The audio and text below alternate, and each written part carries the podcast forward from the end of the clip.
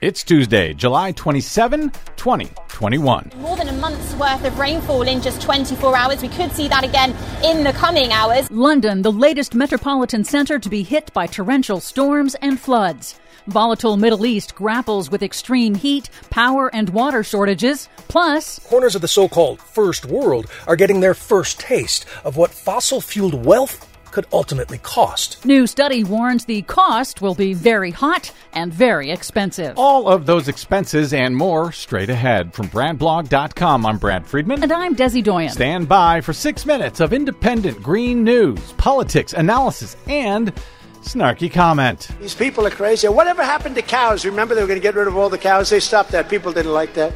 Remember? No, actually, I don't remember. You know why they were going to get rid of all the cows? People will be next. People will be next. And you say those people are crazy? Sir, this is your Green News Report.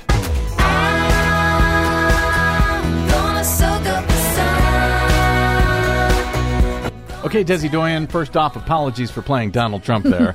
but he's back. He's saying nonsense, and I think people should know about it. Yes, and he is not going away. Unfortunately, what do you have for us that isn't insane today? Well, climate scientists have widely expressed shock at the wave of extreme weather events slamming across the northern hemisphere that underscore how nations are not ready for the accelerating impacts of a climate changed world. After destructive storms and floods in recent weeks hit Germany, Nigeria, Oman, China, and Turkey, over the weekend, a month's worth of torrential rainfall hit famously rainy London, flooding roads and subways and forcing two hospitals to close. A month's worth of rain in 24 hours. Yep. Nothing wrong with that at all, I guess. In Mumbai, India, unusually intense storms caused widespread regional flooding and landslides that killed at least 25. Torrential storms and flooding hit 30 villages in Uganda. In China, officials say last week's rainfall exceeded all records over the past 5,000 years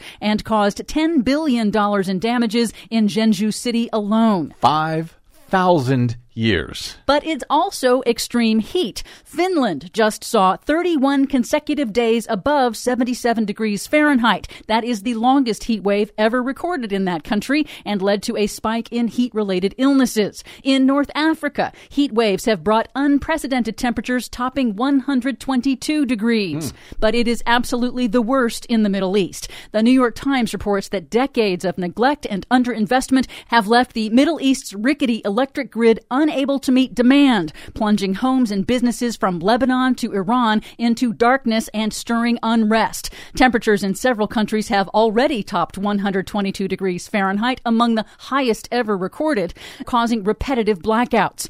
Bloomberg reports that in Iran, the hottest summer in decades has triggered water shortages that in turn are sparking deadly protests as extreme heat waves bring day after day after day of record and near record temperatures. Wow, just a little preview of what we may be looking at in this country before too long. And speaking of, new research published Monday in the journal Nature Climate Change warns that record shattering heat waves, even worse than the one that recently hit the U.S. Pacific Northwest, are likely to become much more common in the near future as the rate of man made global warming accelerates. Great. The study projects that extended extreme heat waves lasting a week or more are likely to hit up to seven times more frequently over the next 30 years, warning that officials must begin preparing now to adapt to unprecedented extremes rather than relying on data from heat waves of the past. They won't. Without major emissions cuts after 2050, such extreme heat could occur up to 21 times more frequently.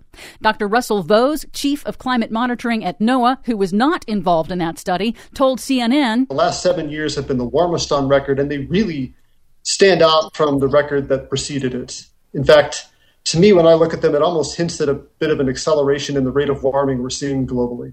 I don't expect 10 years from now that we'll be cooler than we are today. If you're a betting person, it's probably a safe bet to assume we'll be warmer in the future, barring, say, some major volcanic eruption. What does it say when we are rooting for a volcanic eruption to keep our climate cool? U.S. officials announced on Monday that Lake Powell, the second largest reservoir in the United States, has fallen to its lowest level on record since it was first filled more than 50 years ago. In California, state regulators warned that thousands of farms will soon be cut off from surface water deliveries because intensifying drought is drying up the state's rivers, threatening the survival of the state's million dollar salmon industry. Officials say most winter run Chinook salmon in the Sacramento River are likely to die this year. Mm. Finally, some good news. The Biden administration on Monday moved to reverse a major Trump administration regulatory rollback. The EPA started the process of restoring regulations to reduce toxic arsenic, lead, and mercury that pollutes rivers and streams near coal plants across the country. Some good news amongst a whole bunch of really not good news. For much more on all of these reports and the ones we couldn't get to today, check out our website at greennews.bradblog.com. Find, follow, and share us planet-wide on the Facebooks and the Twitters at Green News Report. I'm Brad Friedman. And I'm Desi Doyen. And this has been your Green News Report.